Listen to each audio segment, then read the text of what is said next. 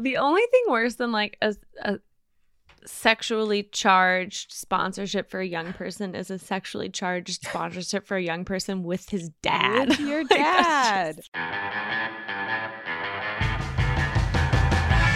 just... Welcome to Spensters, a podcast where we secretly run Anthony Edwards Junior's Twitter account. Mm-hmm. I'm Jordan. That's Haley. And we have Wolves Beat Writer John Krasinski on the pod today.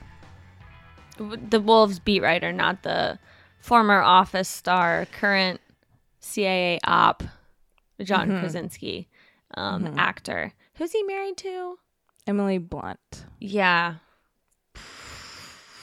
It's too, it's, it's almost too powerful. Like, how they made The Quiet Place, too, like... Mm-hmm. They're much, they're much so like good. The U S government, far much too like powerful. The, yeah, makes you think. yeah. Makes you think. I don't know who she could be with in a couple that would like dim the hot, you know, like bring it back to regulation level attractiveness. Yeah, so. You'd, You'd have, have to, to be, be regular, schmegular, R- really, really regular. Yeah. Um, today we're going to talk about the Wolves, and then later we have a listener email that we're going to get to. Please keep sending these in. They're very fun. Um, also, if your question revolves around love or relationships, we really enjoyed that and want to keep using producer Harry's uh, segment title. What was it? Kevin, Kevin Loveline. The Kevin Loveline. That's so good. Yeah, we want to keep using that. Um, and subscribe to our YouTube so Jordan and I can make more money. And yeah, let's get into it. If you're hiring, you need Indeed, because Indeed is the hiring partner where you can attract, interview, and hire all in one place. Go to Indeed.com slash Spensters to claim your seventy-five dollars credit before April thirtieth. Look at the shirt I'm wearing. I wore it in your honor. Yeah, that's what's up. There you go. Those are that's from the throwback days. I don't. There's one. There's one remaining. Look, yeah, Carl. Carl. That's it. Yep. Andrew's gone. Ricky's gone. Zach's gone. Chris is gone. Gorgie's gone. Rest in one peace. Rest, rest yeah, in peace. Rest that in peace. Squad. Seventeen wins one year. I think horrible, I remember. So. Horrible team. Yeah. Seventeen wins. Yeah. Damn. Ooh. It's been some dark uh, days. Yeah. uh, well, let, actually, I guess let's start there. Like we, I observed for a long time the Wolves fan base, um, because Gorgie was drafted, and I thought that was interesting. And I was going through this stage where I like to watch bad franchises. I spent a lot of time with the Hornets too. Um, But I watched probably almost every game for like three years when he was drafted, and um, dark. But the fan base was really interesting and hard hard to describe, because there was like an underlying pessimism at all times, but um, it was broken up by moments of hope. Mm-hmm. So what would you say is the archetype of the Minnesota Timberwolves fan base? Yeah, I think that, um, it, you know, you, you started watching at that time. Uh, most of the fans who were around at that time had already been watching for another eight or nine years of playoffless basketball before that. And so, mm-hmm. like, I think, like, some people um, maybe around the league who are just now starting to pay attention to the Wolves again and say, oh, it's cool that they're in the playoffs and everything. Uh It's hard to really just put your mind around the depths to the, that that this franchise was at. I mean, you're talking seventeen years, one playoff appearance, but it's not even just that they only had one playoff appearance. Most of those other seasons were abjectly terrible, like never even in the hunt for an eight seed. Uh, you're talking fifty loss seasons, sixty loss seasons all the time. And so the Wolves fan that kind of survived through that was a hyper intelligent, educated N B A fan, because They would go to the games and they'd watch like the actual real basketball, because there there are no casuals when you're losing sixty games a year. Like all of them are off of the table. And so um, so there was there's like this devoted little fan base that was like, I am an N B A fan. I'm going to invest in the product to try and kind of stay with it. And maybe I'm watching the other team as much as I'm watching the Wolves, but I feel obligated to go. And Um, so that would often lead to really intelligent discussions on what was going wrong and what was going right. And, and so they could see things, whether it was in coaching, whether it was in players with strengths and weaknesses, all of these things that maybe a lot of, of fan bases don't have, um, or at least like would have a larger section of casuals to kind of soften everything. So the Wolves fan is a scarred fan. And it, it also very pessimistic, because even right now, guys, like there is this enjoyment, this enjoyment that everyone is is taking with this team, but there's still like a little bit of, when is the punch coming to my face? Mm-hmm. And and so I, I just think that it's taken, so it's it's they've been in that situation for so long. An entire generation of kids have grown up in Minneapolis without ever really having to worry about the Wolves or or be interested, just because they hadn't been, um, you know, interesting or successful at all. And now the bandwagon is starting to fill back up again. But for most of that time, it was a very small, very hardy, very educated, and a little surly fan base of like, why do we have to be tortured year in and year out? Why can't we ever have nice things? Yeah, and I guess I was going to say about this season, the beginning of this season and preseason, was there hope? Like, this is our team. This is going to be the playoff team as you guys were building it? Or was it like halfway through the season, everyone was like, wait a second, it's not going as terribly as it has been before? What was kind of that sentiment? Yeah, I think it was definitely more the latter, Jordan. I think, um, you know, there were certainly every every season, um, even the most, even the crustiest fan, the Wolves fan would would open their hearts a little bit and say, okay, maybe if this goes right, maybe if Ricky stays healthy, maybe, you know, if Carl gets it together and all, maybe it, it, it's ever, everything's going to work out fine. And I'm, I'm going to go for it. But um, the one thing that was really interesting about this one is they, everyone is excited about Ant, you know, and, and he seems really charming and fun and cool. Mm-hmm.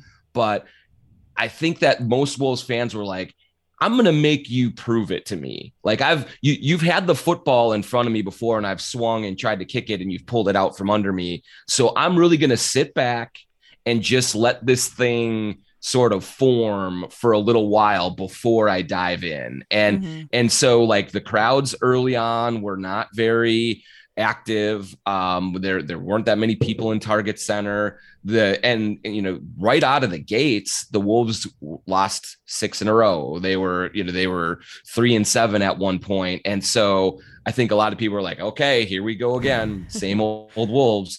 And slowly but surely, the team started to come together and gel. And I do think that this group plays with a real chemistry and camaraderie that is palpable. So kind of as we got into December, into January, and the wins started coming a little bit with a little more frequency and people started paying closer attention, they saw not only a team that was having a little bit of success, but one that was pretty fun to watch. And so that's when the enthusiasm started to pick up. It's like, okay, Karl-Anthony Towns is showing some maturity and kind of coming out of the fog of the last two years. Okay, D'Angelo Russell is is making some improvements defensively and and and and still making those clutch shots. And man, Ant is really, really fun. And Pat Bev is talking all sorts of trash. And and so they they slowly kind of warmed up to it. Now it feels like, I mean, they're all the way in. You know, their hearts are on the platter, just saying, please, please deliver it for us. And the, the crowds are crazy at Target Center. Uh, after game one win, everyone is, you know, through the moon with it. So Uh, they've fallen hard and fast, but it took a little while to get there, if that makes sense. Mm-hmm. I, I'm wondering if you can remember the last time that a Wolves team was exciting heading into the season. There was excitement built up around it that didn't revolve around a young player coming in. Well, so yeah, the one time was Jimmy Butler when mm, when they right. when they made the trade for Jimmy Butler in twenty seventeen.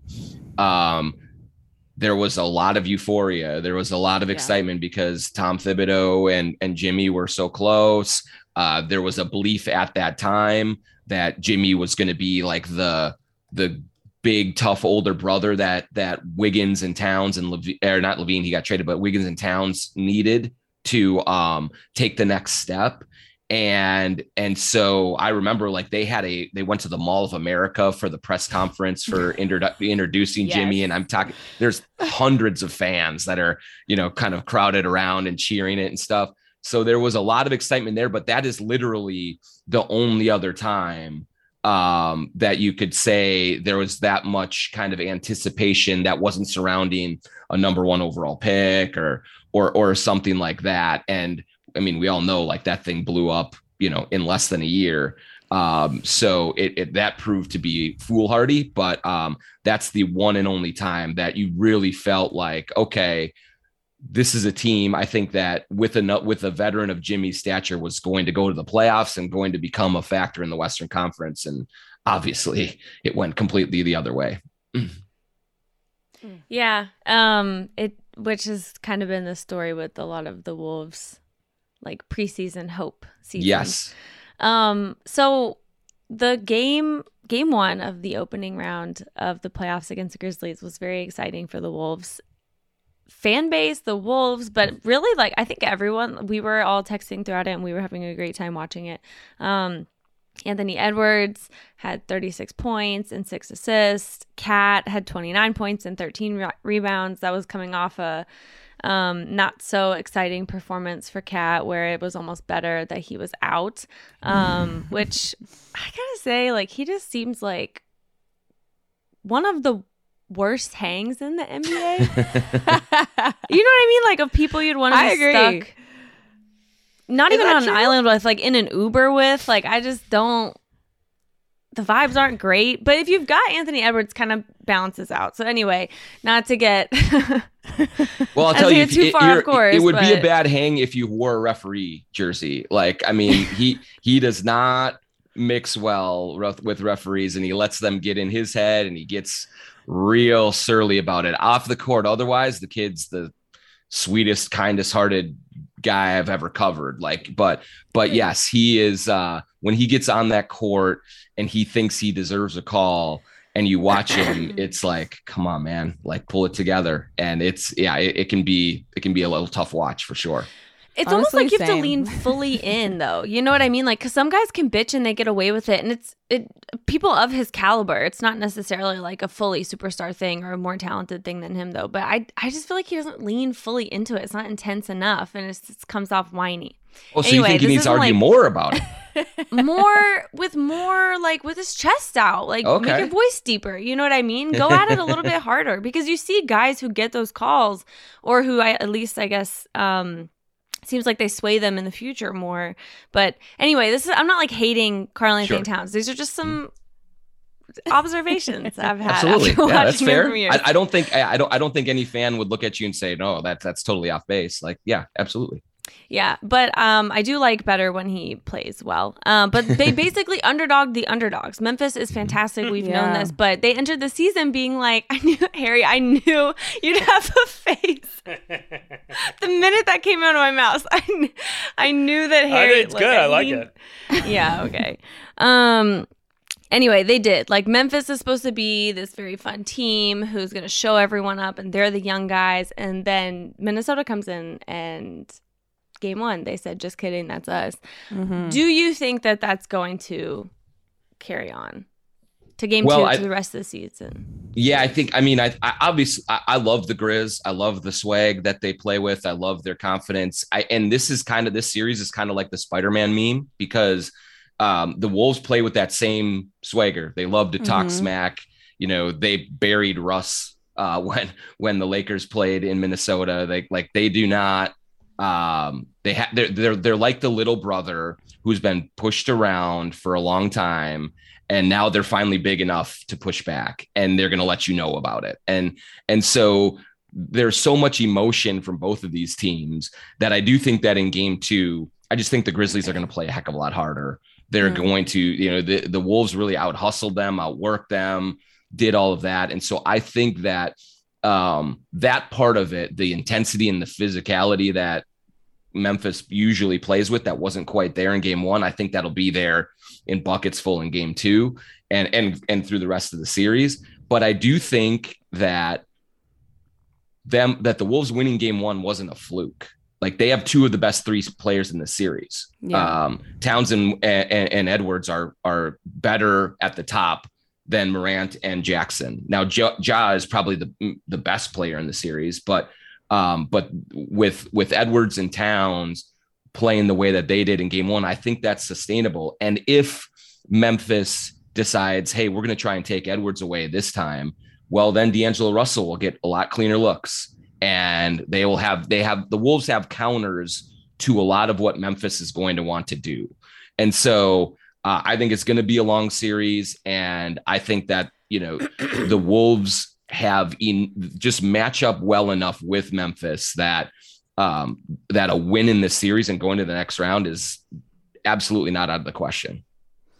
And we, we talked about fan bases too. Mm-hmm. And after that game one, I feel like just me at home watching was like, uh-oh. Yeah. I didn't expect this. Is that kind of the vibe around Memphis and in the arena after the game? Totally. Absolutely. Um, we, we were in the, you start out game one, it's really rocking in there. Memphis has one of the best home crowds in the league. And um, then it just, you know, the Wolves took control right away. They put up forty-one in the first quarter. And every time Memphis made a little bit of a run, the, you know, Edwards would make a crazy step back or Towns would hit something. And like by the fourth quarter, as the place was starting to empty out, the vibe in there was not like, oh man, I'm, I'm disappointed in our team that they didn't play very well. It was definitely more like, oh no, like this is like this team from up north, these cute little Wolves that have always been stomped on for the last fifteen years, like this ain't the same group. And and so there was like a, a a recognition that this is not a good matchup for us. And maybe, you know, they were very excited about probably, you know, winning in five and just going to get the Warriors and all this stuff. And and they overlooked the Wolves and their talent and all of those things. And so there's definitely was some nervousness walking out. And I expect that tonight for game two is I think it's going to be a little nervous early because they, they saw that um, there was nothing the Grizzlies could do with Edwards. Absolutely nothing. And so that's a, a helpless feeling, I think. And there was a little helplessness in the, in the crowd. I definitely want to get to, to him because I think that's obviously going to be their main focus, but I mean, also on the other hand, you just gotta, I wonder what Memphis is going to do tonight inside, just overall, because yeah. Jaren Jackson Junior, one of your players, set a franchise record in blocks, and you still went away from the game getting abused inside. Mm-hmm. Steven Adams, rest in peace, you beautiful man. Like, is he? Can he seriously play like real minutes in this series after that? I, I don't. It's great so. point, Haley. I, I I don't understand. Really, I, I think Taylor Jenkins is an incredible coach. I think he's a, a but their their so, their whole sort of approach of we're going to use Steven Adams against Cat does not work. Like Cat has cooked him for five years. Like mm-hmm. just and Steven's really important to what they do from a rebounding standpoint, veteran standpoint, all of that. But this Look just standpoint. this particular matchup, he cannot hang. Like he cannot yeah. hang with Cat on the perimeter. Uh, he he, mm-hmm. he can't keep up. So um, if if they don't adjust, and you know maybe it's more Brandon Clarke, maybe like we've seen teams like the Clippers give Towns problems when you use a smaller player on him, like straight up, and then you you double quickly. Um, and I think that that's the antidote for the Grizzlies is maybe it's Kyle Anderson, maybe it's Brandon Clarke, maybe it's maybe it's even Jaren Jackson. Um, and then you have someone on the backside coming to double quickly, but uh, to get the ball out of his hands, because Towns can get flustered in those types of situations and and and really struggle. But if you're going to guard him straight up with Adams, this is going to be a short series, and yeah. and he's going to just feast on that. So uh, I expect some some adjustments, uh, but. You know, I think that Steven Adams can be very effective if they're playing Golden State or playing a team that's smaller up front and you can bully them a little bit. But uh, Towns is too athletic and too quick uh, for him in this series. So they better ramp that back up and they back, back down, and they better play Ja Morant, Desmond Bain, Dylan Brooks a heck of a lot more than thirty-five minutes. Like mm-hmm. Towns and Edwards are playing forty minutes plus a night. And so this is not, the playoffs are not for your bench. Like the playoffs are for your stars. So those are no, two I mean, things that, that I'm watching a lot for. Yeah. yeah, that was what I was confused with with Memphis, right? Because it, mm-hmm. I don't know. Well, mm-hmm. I mean, the granted, I will say again, I'm super impressed with, with Jenkins as well. He's mm-hmm. Sorry, I don't really follow the awards. Was he coach of the year? They have, I don't think they've announced that he's yet. In the, he's definitely in the running. Yeah, okay. He's a finalist. He, um, yep. He's a finalist. Their bench was fantastic all season, probably one of the best, if not mm-hmm. the best. They probably finished very high up in some of the advanced analytics. Um, but you don't go ten deep in a playoff no. you don't. series. You got to like, shorten that bench. Yeah, that's just, we all know that. Like I yeah. could ask anybody that. That's you. Because if you're a bench player, you have to know that going into the playoffs. Like, hopefully you impress before them, because otherwise you're probably not going to get in the rotation. They're limited. That being said, the management was weird. Some people played way too much. Some people didn't play enough. Like, you gotta, you gotta give me more ties. I don't know. It's just it was it was all strange. But um, how? Let's let's do a little rapid fire. All four of us, Harry, you two. Um, how, how do you handle Anthony Edwards? In five this, words or less. Like, so the pro wrestling is big in Memphis with the steel chair. Just like, just hammer him with it and and and, and, and move on. Because if he's hitting that step back, you got no chance. No chance. Like you, you figure out a way for him to not be in the game, to like not play. You.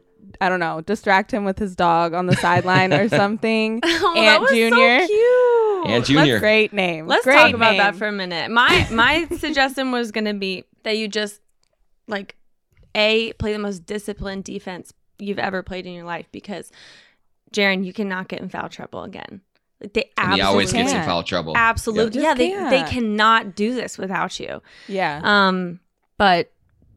disciplined defense, I guess, is, and then just pay him a lot of attention and hope that D'Angelo Russell has the worst shooting night of his life.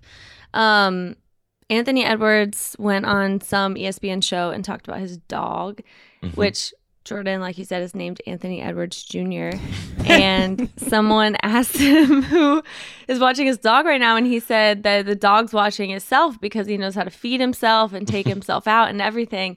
And then he said, quote, "He's my best friend. He's the best thing that happened to me as far as joining the N B A." Mm-hmm. I can relate because my dog's the best thing that ever happened to me. And before getting her, be, well, finding her, we just thought, like, I never really thought I would have that with, I love dogs, but I never thought I'd have that. And it's so cliche, but if you get a dog, you're going to be that cliche, so. And you're going to be happier. It's like I love a guarantee. That. Yeah. He's, he, Ant is the most genuine, like, coolest dude, like, that I've been around. He's twenty years old, and it is impossible just not to smile when he opens his mouth. Whatever is up here comes right out here. Yeah. There is no filter at all. And it's so endearing. Like it's so, and it's so fun. And, and like, yeah, the bond with the dogs, what he talks about with his teammates, like all that stuff. It's, it's the greatest.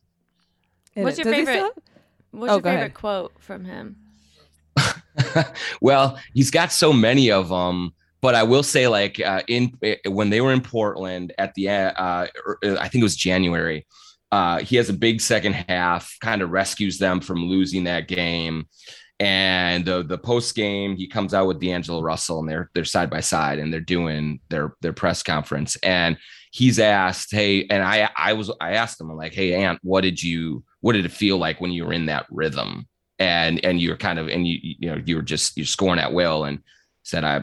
felt like Black Jesus, and and and you sh- the look on D'Angelo's face was like, and you go, and D'Angelo goes, I'm gonna sit back for this one, and just like so, like here comes the show, and he played um, game one on Easter. Yes, he, I know he is risen. Hey now, you know he is risen. So um, he is risen. It's yeah, it's I mean there, but e- there's every.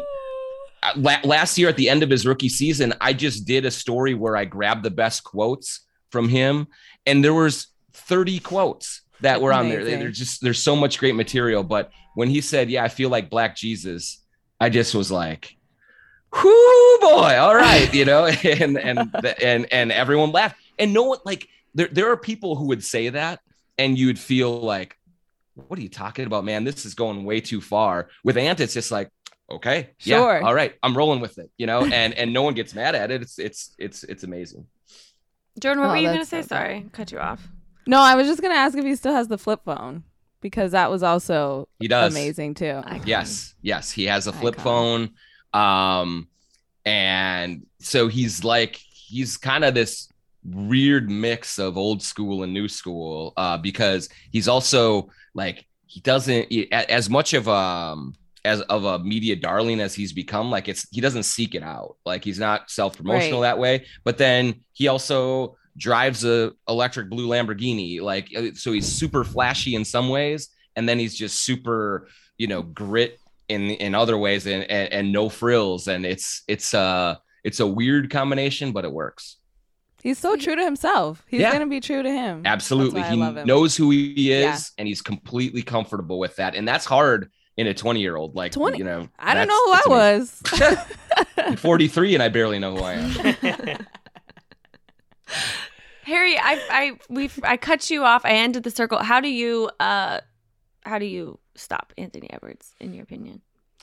You know, I'm no coach, but I, I will say the the it, D'Lo, who's former Warrior, so I have a Uh, some feel some type of way about him, and Ant both want to like pound the ball to score. You know, they like get it, size up, dribble, dribble, whatever. So I do think that there's a downstream effect to doubling, like throwing a small guy on Towns and then doubling him, because you get that like swing, swing kind of like sped up offense, and it's just not doesn't seem like what the Wolves want to do. Like Ant wants to like get a head start and kind of get into his rhythm and then score. And when you're putting them in a position to need to play this kind of like fast decision offense, it doesn't, A, Towns isn't great at it. Like he doesn't get the ball out in, in the way that like Embiid or Jokic do. And B, you know, it's not how D'Lo wants to play. It doesn't really, I mean, Edwards can, there doesn't seem to be a limit of what Edwards can do yet. So maybe Edwards can play that way, but um, definitely D'Lo doesn't want to do that. So I'd say I, I do think if not Jaren Jackson, then another, I mean, it was fun. Like Platoon clamped him, like, right. you know, so it's like, it doesn't need to be an all league defender. Yeah. Um, so that's my, uh, that's my two cents. Yeah. It's a good, it's a good point. And just like, The the one thing that the Wolves are trying to do to counteract that is Ant, Ant has become a really good catch and shoot guy. So if it does swing, swing to him, he can knock that down. Then you have Beasley, you have Jaden McDaniels, mm. guys that you can spread around. Now, one thing where they run into problems when you have that double strategy is if Vanderbilt's on the floor with Towns and he's not really an offensive threat, it's easy to really just ignore him. Yeah. So I think that this is a series, even though they need his rebounding, they will probably have like Taurean Prince, uh, Jaden McDaniels getting a lot of minutes at the four, who can hurt a team more offensively and hit some shots. And so it, that will be the way that they'll try to counteract that. Whether that works or not, you know, we'll see. But that's that's something that they have up their sleeve if they need to. The mm-hmm. Wolves bench like can shoot threes. Yeah, that's yeah. Look, as long Rare as sentence. I watch the yeah, that's a, that was a that's that's new. Um. I also think them changing the pace in some ways would be effective. Also, just the overall pace of the game. Um, you should not let the Wolves get out ahead again, because that was like a dagger. It felt like from the start. Yeah. So, yeah. But I don't know like why we're we invited on a Wolves writer and we're talking about ways to beat the Wolves. How do the Wolves? How do the Wolves continue? Like, can they win this series? Do you think they can? A, and then B, How? How? Yeah.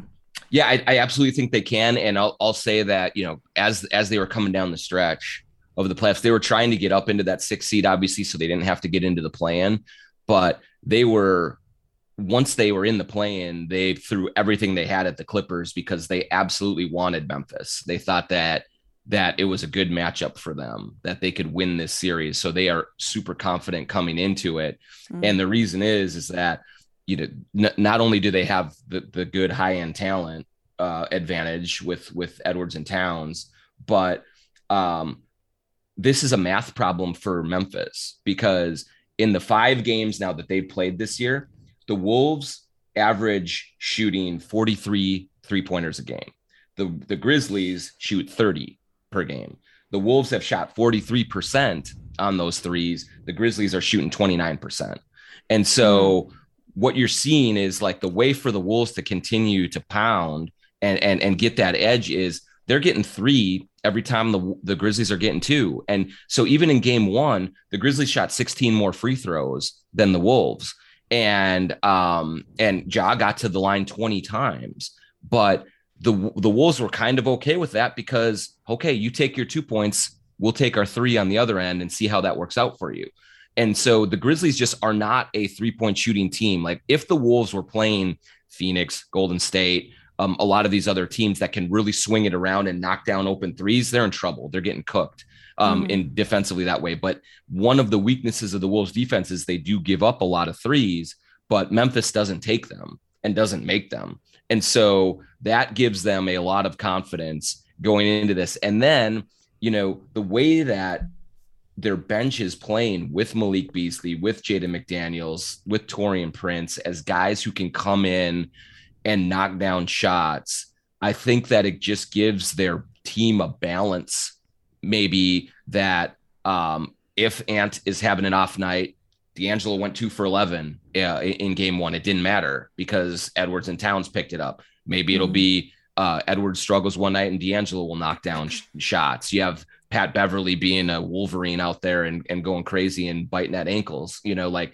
so like they have just a lot of ways to disrupt Memphis and get, get the Grizzlies off of their game. And so, yeah, I think it's absolutely a real thing that they can win this series, especially when you talk about, you know, already picking up one game on the road and coming back for uh, game three and four at home, which I am telling you guys, drive up and just get your butts in the arena, because it is going to be freaking insane in there. Like that, it, it's just going to be can Minnesota can turn out.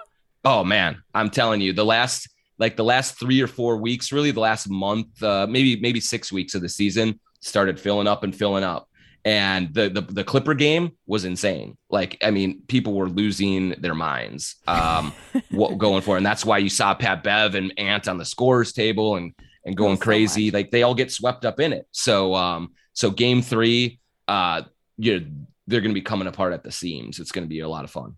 I was going to ask, you know, if if you guys win this series, does Pat Bev organize a parade at outside of Target Center? He gets a statue, man. He gets a statue outside. Absolutely, even better. Yeah, I mean, he's been huge for for what he's everything that. They wanted Jimmy Butler to be as a leader. Mm. You know, he is this older brother. Don't he let Jimmy the, Butler hear that. The, the, the ornery guy, you know, hey, yeah. kids, play some defense, do that mm-hmm. stuff. But he just does it in such a different way. Like he brings them along with him because he's a role player and he doesn't want to take things over. He just wants to show them, A, I got your back, and B, like, um, I'm going to help you get to where you want to go. And so like, The, while probably every other player in the league who plays against him wants to fight him, like everyone on the Wolves just thinks he's the greatest thing ever. And so, yeah, like, yeah, they, they, if they advance out of the first round, guys, it's going to be the second time in their history they've ever been out of the first round, like thirty, thirty-three years. Like oh that's, God. that's what we're talking about with this. Oh, so they might actually have a parade. They yes, might deserve that. Actually. Absolutely. Yeah. Parades, statues, hanging banners, wow. all that stuff. Like, like blow it out because it just does not happen around here. The second time in franchise history that they've gotten out of the first, how many times out have they been in the first round? So they, uh, this is their uh, ninth trip to the playoffs. Um, they're only their second without Kevin Garnett. And the only time that they have been out of the first round was the two thousand three oh four Western Conference Finals when they got there, played the Lakers and lost. So um, that's what we're and talking about. They're doing about it here. Without a single Kevin. Without a single Kevin. Not a Garnett, wow. not a Love. Without yep. a Kevin. Yep, yep, yep. It's uh, you know, overcoming obstacles. you know? Man, man, I love a good party. And I'll tell you what, it's not exactly warm in Minnesota yet, but in the summer, Minnesota knows how to party. I had it's great nice. times there in the summer. Yeah, and it'll be warm. It'll be warm by this week. It'll be sixty, sixty-five. So that's warm for us. Come on up. That's, I'm in L A right now. A ah. boiling day for you all, yeah. Yeah, yeah. I'm gonna be outside. I'm gonna be sitting in a hammock, just sipping on a Mai Tai and kicking back. I love that for you. um, we're gonna take a quick break, and then when we come back, we're going to answer a listener question. This episode of Spensters is brought to you by Trade Coffee. Having a Trade Coffee subscription is by far now the most interesting thing about me. The one that I got two weeks ago, Dominic's Organic Cold Brew, was fantastic and delicious. Trade's coffee team actually taste tests thousands of coffees. So they have four hundred fifty different kinds, live and ready to ship every single day. They also have a first match guarantee. Trade is so confident that they'll give you a coffee you like the first time that if they don't, they will take your feedback and an actual coffee expert will work with you to send a brand new bag for free. Right now, Trade is offering new subscribers a total of thirty dollars off your first order plus free shipping when you go to drinktrade.com slash spin. That's more than forty cups of coffee for free. Get started by taking their quiz at drinktrade.com slash spin and let Trade find you a coffee you'll love. That's drinktrade.com slash spin for thirty dollars off. If you don't have players on the field with the right skills, whether it's breakaway speed or elite playmaking ability, you're going to have a tough time winning. The same goes for your business. Indeed is a fast, simple way to make sure you're hiring M V Ps. Go to Indeed.com slash Spensters to claim your seventy-five dollars credit before April thirtieth. If you're hiring, you need Indeed, because Indeed is the hiring partner where you can attract, interview, and hire all in one place. And Indeed is the only job site where you're guaranteed to find quality applicants that meet your must-have requirements, or else you don't pay. Start hiring right now with a seventy-five dollars sponsored job credit to upgrade your job post at Indeed.com slash Spinsters. Offer valid through April thirtieth. One of the things I love about Indeed is that it delivers four times more hires than all other job sites combined, according to Talent Nest. Indeed.com slash Spinsters. Terms and conditions apply. Need to hire? You need Indeed. One quick, this not not for the pod, but I'm just, mm-hmm. uh, if you guys know this, um, Aunt Junior, the dog, a Twitter account has popped yeah. up. Mm-hmm. eleven thousand um, followers. Yeah. Aww, is it's Anthony a, Edwards running it? It's, it's it's not. He's not running it, but w- one of his people is running it. It's so. g- amazing. It's yeah, well done. Yeah, it rules. They do a good job. How cute is that? Yep. It's uh, um, yeah, it's adorable. I was thinking about that when you said that he didn't have a, a, or he's got the flip phone, because that means you have to log on to Twitter on your desktop, and that is really, every time I've done that and I've deleted the app, I've just been happier. Yeah, almost instantly. So yes. that might explain like where some of this balance and, you know, it could joy. It absolutely could. Yeah, I, I think he does twenty. Have a smartphone co- for because like uh, the only thing he does is Instagram. So he does Instagram Live and mm-hmm. so all that. So I think he does have that, but he doesn't use it for communication at all. So uh, it's the flip nice. phone. Like that's it. Yeah. So he can't. I love that for him. Can you do emojis on it? Uh... Ah, I don't know. I'm not sure. He's doing sideways smileys. Yeah, like that. That's what he's sending. Aw, I wonder if he uses the dash as a nose. I always thought yeah. it was weird. Did you guys use the dash? Oh, yeah. I put the dash in there. Okay. I, I see, I always dash. thought that was I a need little a little separation odd. Between the smile and like the and the eyes. Oh, so, yeah. Okay. Yeah. Okay. You uh, want it to be more realistic. Yeah. Real, fan of it's realism. Art. Should we get to the fan question? Sure. Let's do it. Okay. Okay, it's kind of long. Do you want me to read the whole thing? Uh, yes. Okay. I think so. Great. Greetings, Spensters and fellow Harry. And John. He didn't, he didn't. But as we all know, the W N B A draft happened last Monday, April eleventh. Normally, outside my general interest in the league, I do not pay particularly close attention to the draft in real time.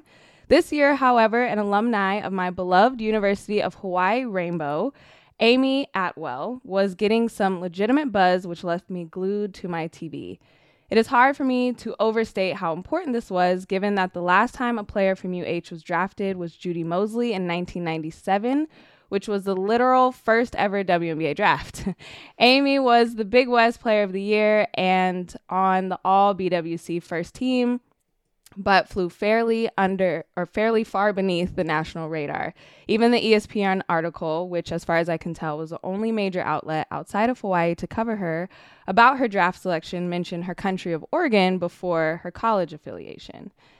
All this is extremely long-winded sidebar to get to the question kicked up in my mind for the podcast. If you were a non-elite, aka not top ten talent, that still had professional aspirations, would you rather be a big fish in a small pond, like Amy was, and go to a place where you could be the star, but still struggle to get noticed in spite of gaudy stats, or dive into the deep end with a much greater risk-reward ratio? Love what you're doing. Please bring merch back. Aloha, Harry. Soon. And this is um, from Harrison Goo. Shout out to Harrison. We love him here. Um, I thought that this would be great to save for you because this is very much a Timberwolves question at heart. Um, so, and then one thing, Amy's from Australia. So the you like the American coverage of her has been mm-hmm. very little yeah. going from there to Hawaii, even though Hawaii, it sounded like I'm saying Hawaii is not in the U S. Um, did you guys see that TikTok where they were asking people in L A geography questions? Oh man, I did not. I know anyway, it was bad. um, who who has thoughts on this? This is such an interesting question. What would you guys prefer? I think personally too. Like if you actually were the player, not just like, oh, if I was a player in the N B A today, and you're genuinely not thinking about it. W N B A, N B A, I guess anything really. Although maybe it de- maybe it depends on the league a little bit. Mm-hmm. It's hard for the W because every every team is a super team, and every it, it's really just market wise, but team wise, everyone's great. But I think personally, I. would have chosen the same path as Amy and went to the the small pond. I think she probably had, and I would have different experiences just from playing time, just from kind of being that star that I think is going to prep her more for the next level. Um, I can see the other side, but I, I probably would go go big fish, small pond. Person. Oh, I just realized here he's asking about her college decision, right? Mm-hmm. Not mm-hmm. her professional. Okay, okay, okay, got it.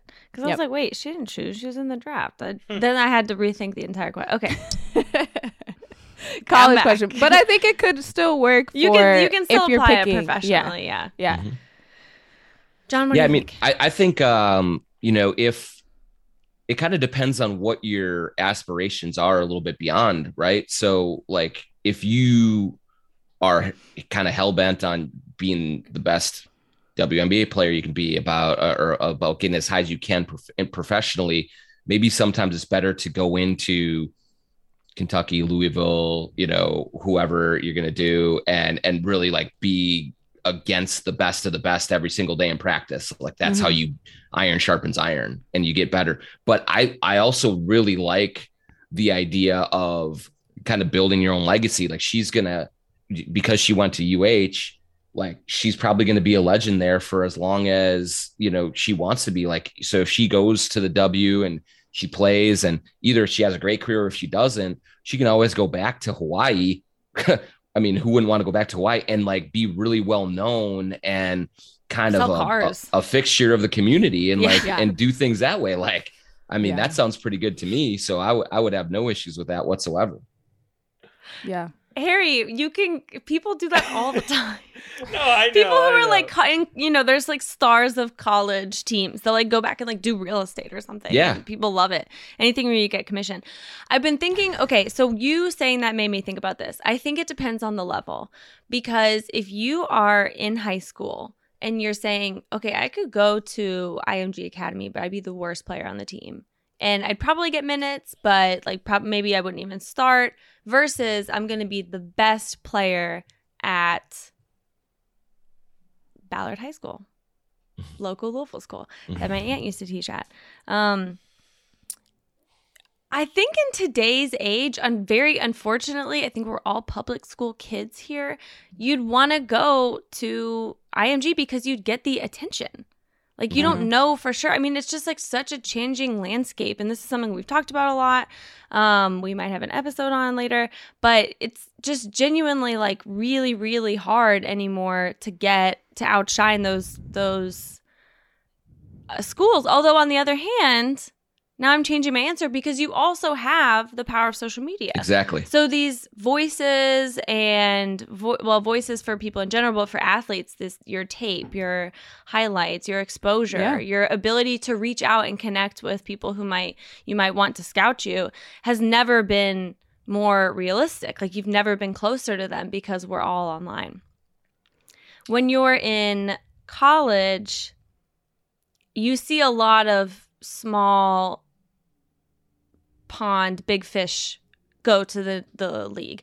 And I, but there's definitely a cutoff, you know, there's definitely a cutoff. Like you, your school should have made the tournament in the last five years. yeah. I'd say. Yeah. There's a cutoff. Yeah. Mm-hmm. Now, when you're in the pros, there's also the scale of like how good you are, how much potential you have.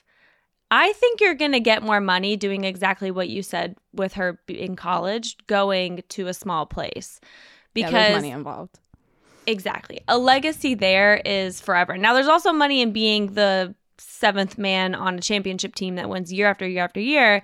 But how often does that happen? And you're the, also the trade piece. So. Yeah. And just like a good example, like for, for Minnesota purposes, Lindsey Whalen. Um, you know, she went to the Gophers and played there. She's from Minnesota. She went to the Gophers. And when she went there, they were terrible, bottom of the Big Ten. So that was a very considered a very small pond. She mm-hmm. had a lot of success there. They got to the Final Four. They did, you know, she, she, you know, was incredible. She could run for governor tomorrow and win. Like, that's how popular totally. That she is, you know, like she is literally one of the most popular athletes in Minnesota history, male or female. And yeah. she built that legacy by doing it that way. If she would have went to Tennessee or UConn, would it have been the same? Probably not. She's one of many, many, many stars that have been in those programs. Mm-hmm. Um, but she carved her own path. And now she's the head coach for the women's team at, at the University of Minnesota. And um, mm-hmm. she's just, you know, she's, she is a star here. And that would, you know, uh, Paige Beckers is going to be a huge star and is a huge star in Minnesota. Um, and, and she went to UConn. Um, it, but it's a little bit different. Like uh, the Whalen connection locally is incredible and something that she will have for the rest of her life. Were you able to go to that game that that uh, she played? Paige played in uh, the Final Four. The the Wolves were out of town, unfortunately, so I was mm. with them um, for a big game in Denver, so I missed it. But um, I was really disappointed because she's. She's just phenomenal. She's so great and breathtaking. You talk to anyone around here who saw her in A A U or saw her at Hopkins mm-hmm. in high school, like, like she's the truth. And, and I mean, it's, it's not, obviously it's not just women's, like Tyus Jones, um, Karl-Anthony Towns watched her, like all of these, all the men just have nothing but huge respect. Uh, I remember, I think it was Paige's senior season in high school, Towns and D'Angelo Russell and Josh Okogie all just went and sat courtside and watched because they're like, we want to watch greatness. Like that's, that's, uh, that's what she does. She's legit. That's so Th- those cool. two are a great juxtaposition, Lindsay and, uh, and Paige, because Paige, they really yeah. did do the opposite. And, but Paige is going to be like wildly successful too. But I think you're so right about Lindsay, especially in a town like Minnesota. Um, mm-hmm. Well, town. State, but yeah. State. In the small town. I mean, but you were talking about, you know, those those really that stretch of sad Wolves years, but the Lynx. Yeah. Hey, no. They were hopefully they gained some more fans because the Timberwolves were really bad, but the Lynx are really great. Absolutely. So come watch no, that. The Lynx are great. Uh, we've had parades for them. They they do pack in Target Center. Um, and and like it's not just the Wolves have been bad. The Twins haven't won a playoff game in like twenty years. The Vikings always struggle. So like the Lynx are the oasis in the desert. And, mm-hmm. and so they have, because they have been such a, you know, an incredible organization. Like I, I do think that, I don't think there's another W N B A team that has as much support um, in their market as, as the Lynx do here. Like Cheryl Reeves, amazing, you know, Waylon, Maya Moore, uh, Simone, Maya. like Fowles, like all of them. mm-hmm. incredible. They're all big. They're big deals here, and they're treated as such. Where do you think Maya ranks in like all time beloved Minnesota? She athletes? So I mean, obvious. She's uh, the best. I think she's the best Lynx player of all time, no question. Mm-hmm. Um, she is. She operates at a different level in terms of like like Lindsay is a big deal locally. Maya's a big deal nationally, internationally. Yeah. And yeah. that's so that's a different plane. Now, everyone loves her here um, and, you know, and and has nothing but respect and, and admiration for her. But she's not quite as connected just because she wasn't like here as uh, it wasn't as present maybe in the off seasons or or things mm-hmm. like that um, as Lindsay was. And so um, it's a little bit different and like. Like Lindsay is the state's daughter. Like that's, you know, like we, we raised her. She, we were proud of her that way. Maya, we're in awe of, like, she's like the, the superstar that, that no one can touch. And so um, it's a little different, but, um, but nonetheless, she's, you know, she's amazing. And she's, she, there was a big mural, like she did the, the Jordan wings, um, kind of imp- when when he had the the poster where he's holding the two balls and his arms out, she did mm-hmm. uh, a pose like that, and they put a big mural on, you know, right above First Avenue, the nightclub. And so like she certainly has gotten plenty of attention and plenty of love around here. I miss I miss I watching Maya Morant play basketball. Yes, it's okay, it's okay. I have one more question day. for you before you go. Sure.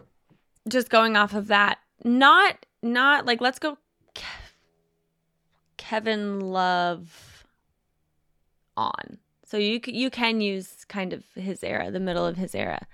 Who are the most beloved Timberwolves? Because the people who have been promised have also have like left usually, yeah. or have mm-hmm. been traded away, or have whatever in bad fashion because there's been a lot of blow ups and yeah. departures. No, it's a good question. Um, that is one of the issues that the Wolves have had in terms of gaining a foothold. Like in the market again, is that they haven't had guys who have been around a long time that you really like just latch onto. And mm-hmm. so Towns has been here seven years.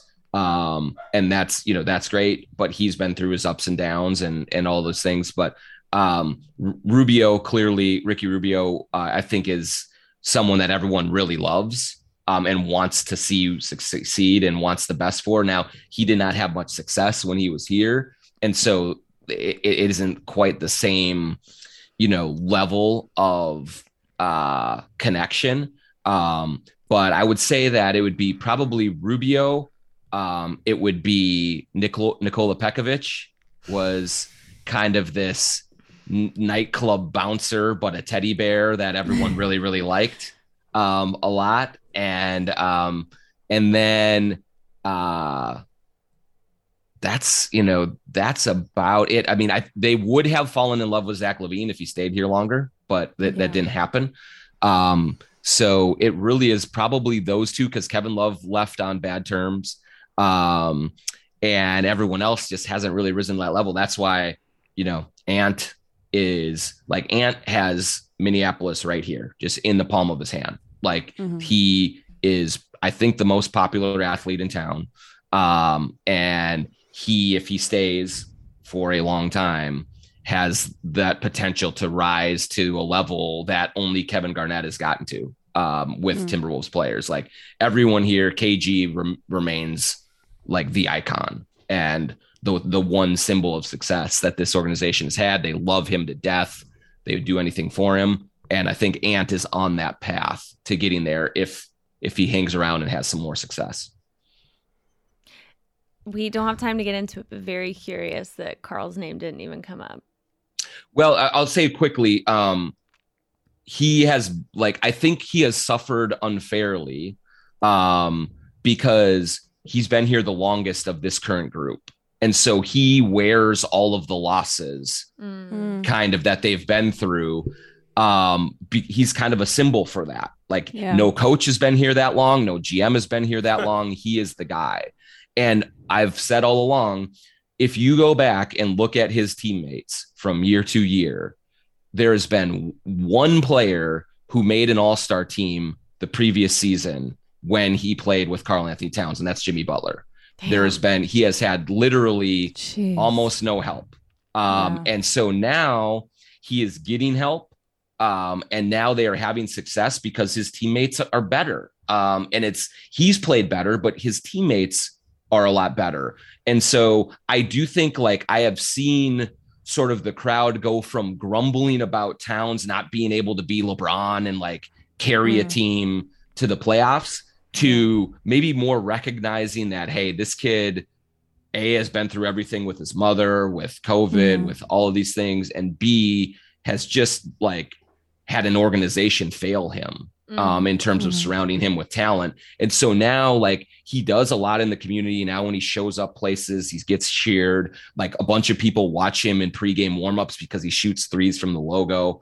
Um, and so he is getting, he is building up more goodwill um, because mm. he's finally having success on the court. And again, like, not because he's necessarily playing a whole lot better than he ever has before, but because he's got Edwards, he's got uh, Beverly, he's got Russell, he's got uh, McDaniels, he's got a lot more around him that have done it. So I think eventually he can get back up into that conversation again. It's just that the fans have so much scar tissue yeah. built up about, he's lost all the time and he's only made one playoffs. It's his fault. It's not really his fault, but he's getting blamed for it because he's the franchise guy.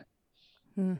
Yeah, that's a great way to say it. Purely from a basketball standpoint, I do feel really sorry for him. You yeah. know, I like I feel bad for him because that's such a that's a true thing. And it's also like, not to bring Andrew Wiggins into this, but sometimes the role that the Wolves have asked of these players is not an appropriate one for them to fill because they don't have enough support or ability to bring people in and kind of change parts in a larger scale impact than just like pieces they can trade for. They've they haven't really allowed these players to find their appropriate roles. Totally. Mm. Absolutely. A lot of people were miscast. I think they've found something now, though. I think they're building on it, and whatever happens in the series, I think they can go into the offseason feeling like they can sustain and build on this success, and it's not going to all fall apart.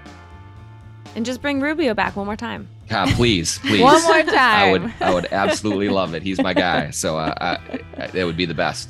Thank you Thank so you much, so John. much, John. This was oh. fun. I'm excited no. for the series and for yes. this game tonight. Thanks for having me. I'm a huge fan of you guys. I listen to you all the time, and I'm happy for your success and just happy to get a little spot and hanging out with y'all. So hopefully we can do it again. Oh. Yay. Thank you. Thank okay, you so if much. The Wolves go to the third round, we're coming to town. The th- oh, gonna, you can stay at my house. Yes!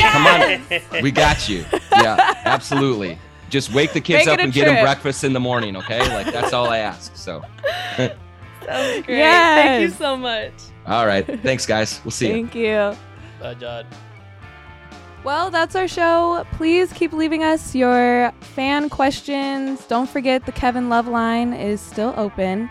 Call us at five oh two, eight seven four, four four five three or send us an email at spinsters at blue wire pods dot com to be featured on the show. And as always, shout out to our amazing producer, Harry Krinsky. Go Dubs.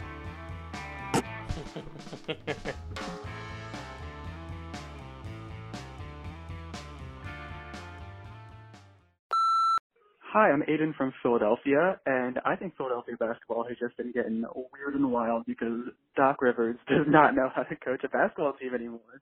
And I don't know, I think it's like comical how absurd his rotations have been. Sixers fans have been salivating for literal G League players to play.